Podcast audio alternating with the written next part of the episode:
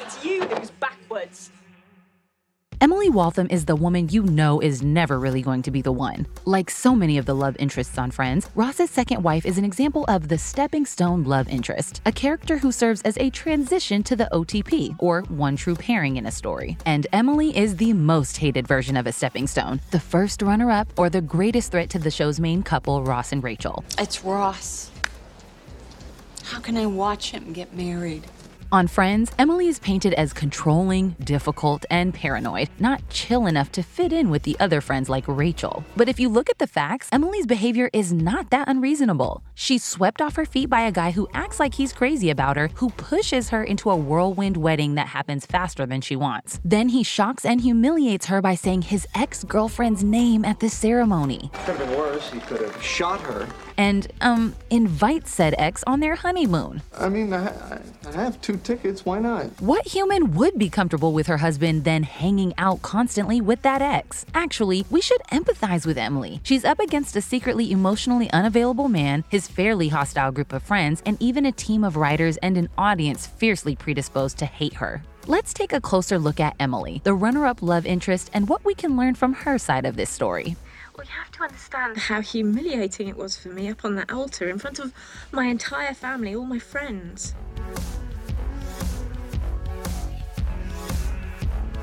If you're new here, be sure to subscribe and click the bell to be notified about all of our new videos.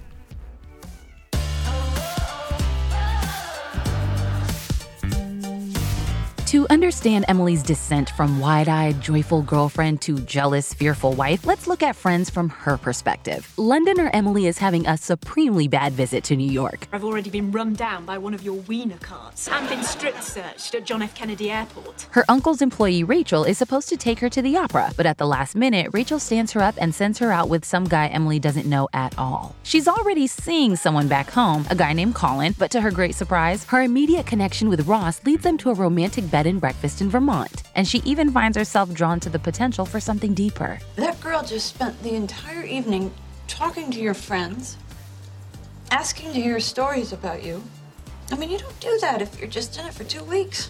Ross chases Emily to the airport to tell her he loves her, awkwardly catching her off guard. I love you. Thank you.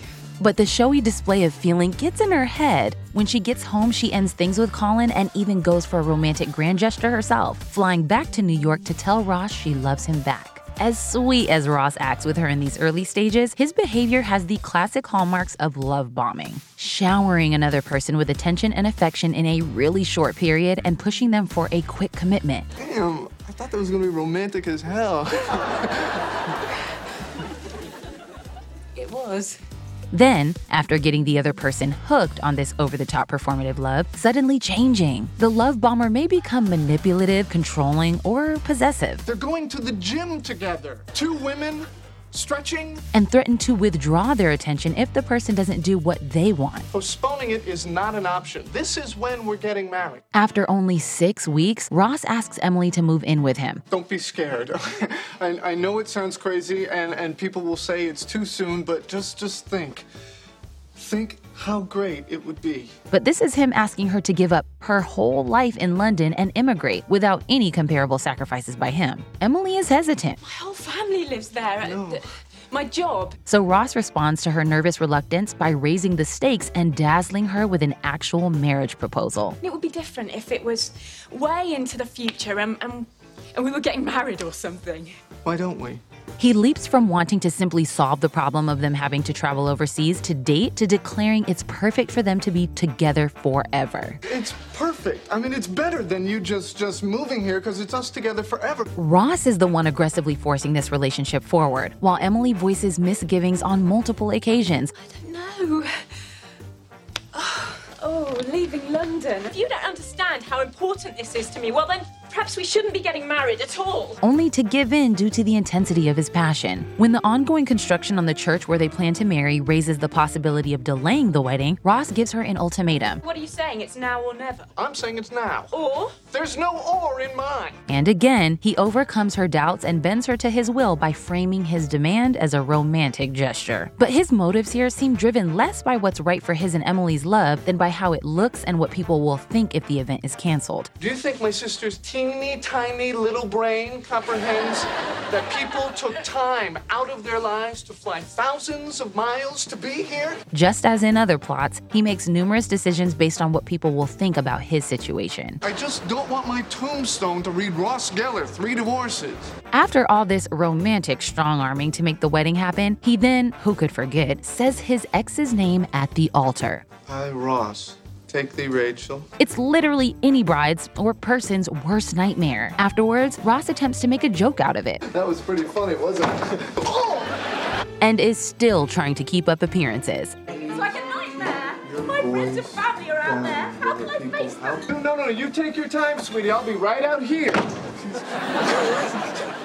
She's just fixing her makeup. After this, Emily decides to give Ross another chance, only to see him leaving for their honeymoon with the woman whose name he said. Now, Emily just wants space to process this whole trauma, so of course, Ross bombards her with generic love gestures. No one will tell me where Emily is, so I'm gonna send 72 long-stemmed red roses to her parents' house, one for each day that I've known and loved her. She tries to enforce clear boundaries after he calls members of her family and insults them when they won't put him in touch with her, but Ross just tells her he'll persist. After taking the time to think, Emily does want to work on the marriage, but instead of sending a few roses, she needs Ross to take some actions that actually demonstrate his commitment through some measure of sacrifice, like she's done for him. She asks him to move to London. When he refuses, for the valid reason that he can't leave his son, she wants him to start over with her in a new place and stop hanging out with the ex whose name he said. Frankly, it's the bare minimum most partners would expect. It drives me mad just thinking of you being in the same room as her. She's been offered no satisfying explanation as to why Ross said his ex's name at the altar and was about to take her on their honeymoon, and she has an accurate instinct that there is still a connection between these two. She's isolated, away from her husband, and he lies to her, telling her he won't see his ex, then actually still does. How could you do this to me? I thought I'd made my feelings about Rachel perfectly clear. You obviously can't keep away from her. At this point, Emily is portrayed as controlling, unreasonable, and paranoid. Emily, that's ridiculous. But even if she is starting to behave in a possessive, insecure, even slightly vindictive way when it comes to things like making him sell his furniture, Look, Emily thinks Ross's furniture's got Rachel cooties? it's entirely understandable. Who wouldn't with a partner who's behaving like Ross has? After Ross points out the flaws in her thinking, I'll feel better when I'm there, and I can know where you are all the time. You can't know where I am all the time. Emily does the mature thing and acknowledges that their relationship's trust is too damaged to recover. This marriage is never gonna work if you don't trust me. You're right. So, can you trust me? No. But while Emily's lack of trust ends up being given as their relationship's final cause of death, in fact, Emily does initially trust him until she has reasons not to. It's Ross who baselessly mistrusts Emily earlier in the relationship. Emily is just crazy about Susan. Yeah. They're going to the theater together. They're going to dinner. My girlfriend's a lesbian. Ross is never really honest with Emily. Actually, to him, that's part of the appeal of their relationship, that he can be something else when he's with her. Oh, blimey, I still can't believe you've got an earring. Huh? I know, I know. Who am I? David Bowie. In the scene when he plays rugby with her guy friends, he goes to lengths to pretend to enjoy it and prove his masculinity, even though Emily shows no signs of caring about this. More centrally, he blindsides her by not communicating about how weighty and recent his emotional history with Rachel really is. Even if it's been a minute since he and Rachel broke up, it's not that long since they considered getting back together. If anything, it's hard to understand why Emily doesn't pull the plug sooner. But this is a testament to just how effective love bombing can be at making the recipient struggle to detach from all that intense amorous attention. Look, you're you're my wife. We're we're married. You know, I I love you. I I really miss you. I miss you too. Well, at least I think I do.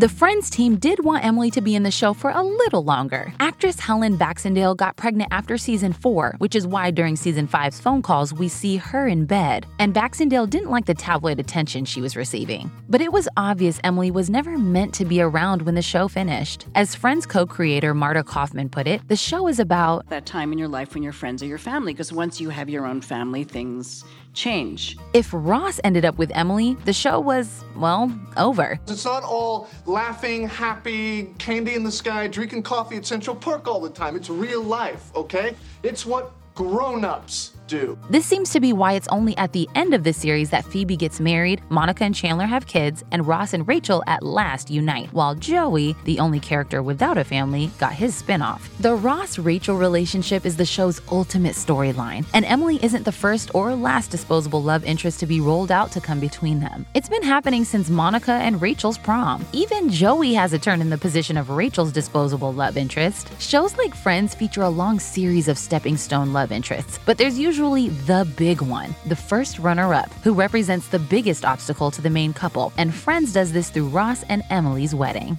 It's over.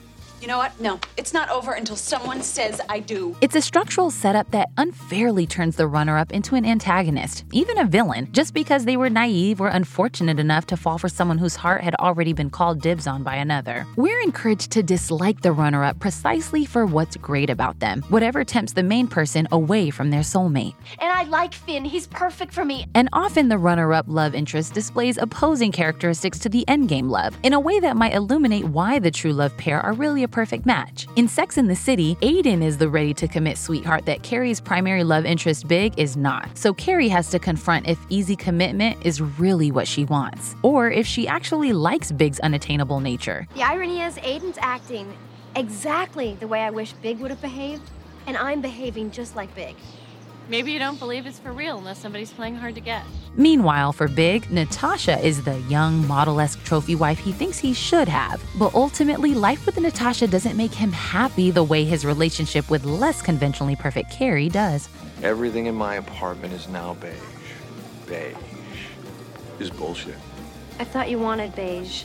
In Friends, as a quintessential English rose, Emily is the polar opposite of all American Rachel Green. And through this opposition, the writing affirms why, ultimately, Ross is supposed to choose Rachel. Whereas Rachel is fun and chill, the kind of girl you want to hang out with, Emily is proper and uptight, not one of the friends. Emily is cultured and foreign, offering Ross a blank slate and the chance to be someone different. But down to earth Rachel is from Ross's hometown and has known him for his whole life, so it's implied she brings out the real him. It's a similar situation with Ross's other major stepping stone girlfriends, Julie and Charlie, both scientists in Ross's field who are highly emotionally controlled, proper, and professional. Whereas we often see Rachel acting impulsive, instinctive, and unfiltered. I mean, isn't that just kick you in the crotch, spit on your neck fantastic? On the surface, Rachel isn't as well suited to Ross as any of these women when it comes to interests, temperament, or values. All we care about is that it's happy and healthy. Oh, yep. Happy and healthy and cute. And smart. Popular. Yet, while perhaps his other love interests better reflect the person he thinks he is, Rachel mirrors something more ineffable and basic about what he wants. Okay, let's do Julie. What's wrong with her? She's not Rachel. On the other end of the spectrum, Ross's girlfriends Mona and Elizabeth are a little too chill. Mona even largely supports Ross having a baby with Rachel while they're together, but this makes them poor matches for Ross, who needs elaborate drama like he gets with Rachel. I gave her a key to my apartment, and then I had the locks changed. And then I lied to her about Rachel moving in with me.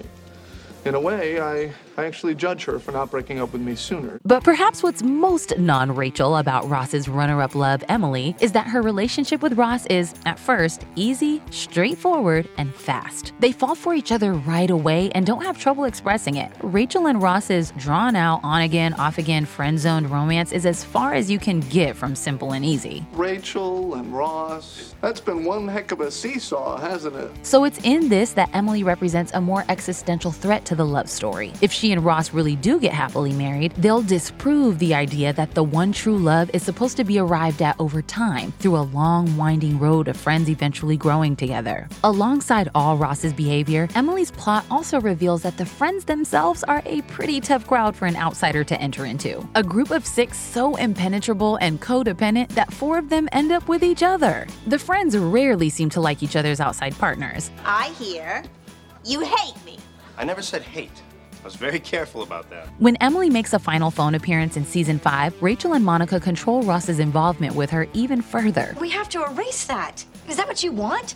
Ross back with that controlling, neurotic, crazy Emily? But as Monica accuses Emily of being controlling, neurotic, and crazy while vouching to delete Emily's voicemail, the joke is that Monica's embodying these attributes herself. She then runs through scenarios of disrupting the wedding, both of which Rachel has actually done. What's he gonna do? Like, Ross is gonna run over there on the wedding day and break up the marriage? I mean, Who would do that? So, Emily is really a lens on how insular these six friends can be. And in the end, we should feel happy for Emily that at least she gets out of a situation where her husband is in love with his ex girlfriend and will unilaterally put his friends over their marriage.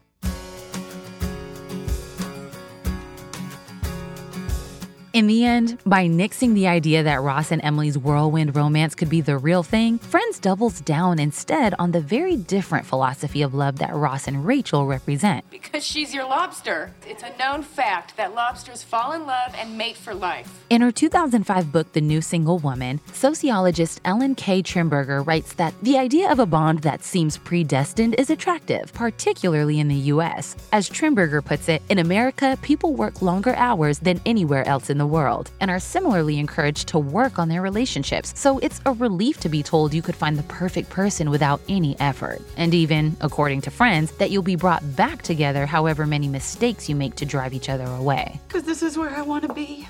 Okay, no more messing around. The fated endgame relationship appears regularly on screen, and never so often as in the late 90s and early 2000s, after decades of women being told they could have it all, but struggling to actually find time for it all. But in an interview with Women's Health, clinical psychologist Sabrina Romanoff says that the idea that you'll meet a soulmate paves the way for significant disappointment. Instead, replace the idea of finding your soulmate with creating one through years of learning about them, navigating challenges, creating a family, and loving each other through all the happy and hard times. Monica's relationship with Chandler and even Rachel's relationship with Joey fit this redefinition of the soulmate better. They develop feelings after years of friendship, based on seeing each other for what they are underneath. How long have we known each other? Um, seven, eight years. I think I'm falling in love with you. By contrast, Ross is so invested in the predestined soulmate myth that it's like he sees this imaginary endgame woman everywhere he goes. He follows initial sparks to excessive ends, but Ross doesn't ever seem interested in putting in the work it would take to create a long lasting soulmate. He'll make extreme gestures and chase Emily, Elizabeth, and Rachel to the airport in lieu of having real sit down conversations about how he feels. He doesn't show much desire to listen to or learn about his partners, seeing their bids to explain their perspective to him as an attack or something boring. You fell asleep? It was 5:30 in the morning, and you had rambled on for 18 pages. Front and back! We know that ever since divorcing Carol, all Ross has wanted is another wife. I just want to be married again. It's telling that he starts shoehorning Emily into this role right after Rachel tells him she's ready to move on with her crush, Joshua. I thought we'd gotten to a place where we could be happy for each other. I mean, was that just me? All right, I'll do it. Ross is actively seeking something new with whoever shows up at that moment. Ross makes Emily feel she's bringing out a new spontaneous side of him. Uh, our first date, we ended up spending the whole weekend in Vermont. I mean, last night I got my ear pierced. Me! But their intense early romance is actually in keeping with him being a relationship collector who impulsively jumps into serious relationships. Not unlike Ted on How I Met Your Mother, Ross believes so strongly in his myth of the one that he can end up acting pretty insensitive and thoughtless to anyone he decides isn't that one. He callously compares women's merits as if they're candidates for the role of his perfect wife. The one from Poughkeepsie, even though she's a two hour train ride away, is really pretty, really smart, and, and a lot of fun. But this other girl, well, she lives right uptown. Oh, and like Julie and I, we have a lot in common because we're both paleontologists, right? But I mean, Rachel's just a waitress. And it's all really about him. What he loves most about Emily is how great she makes him look and act. When I'm with you, I'm, I'm like this this whole other guy. I love that guy.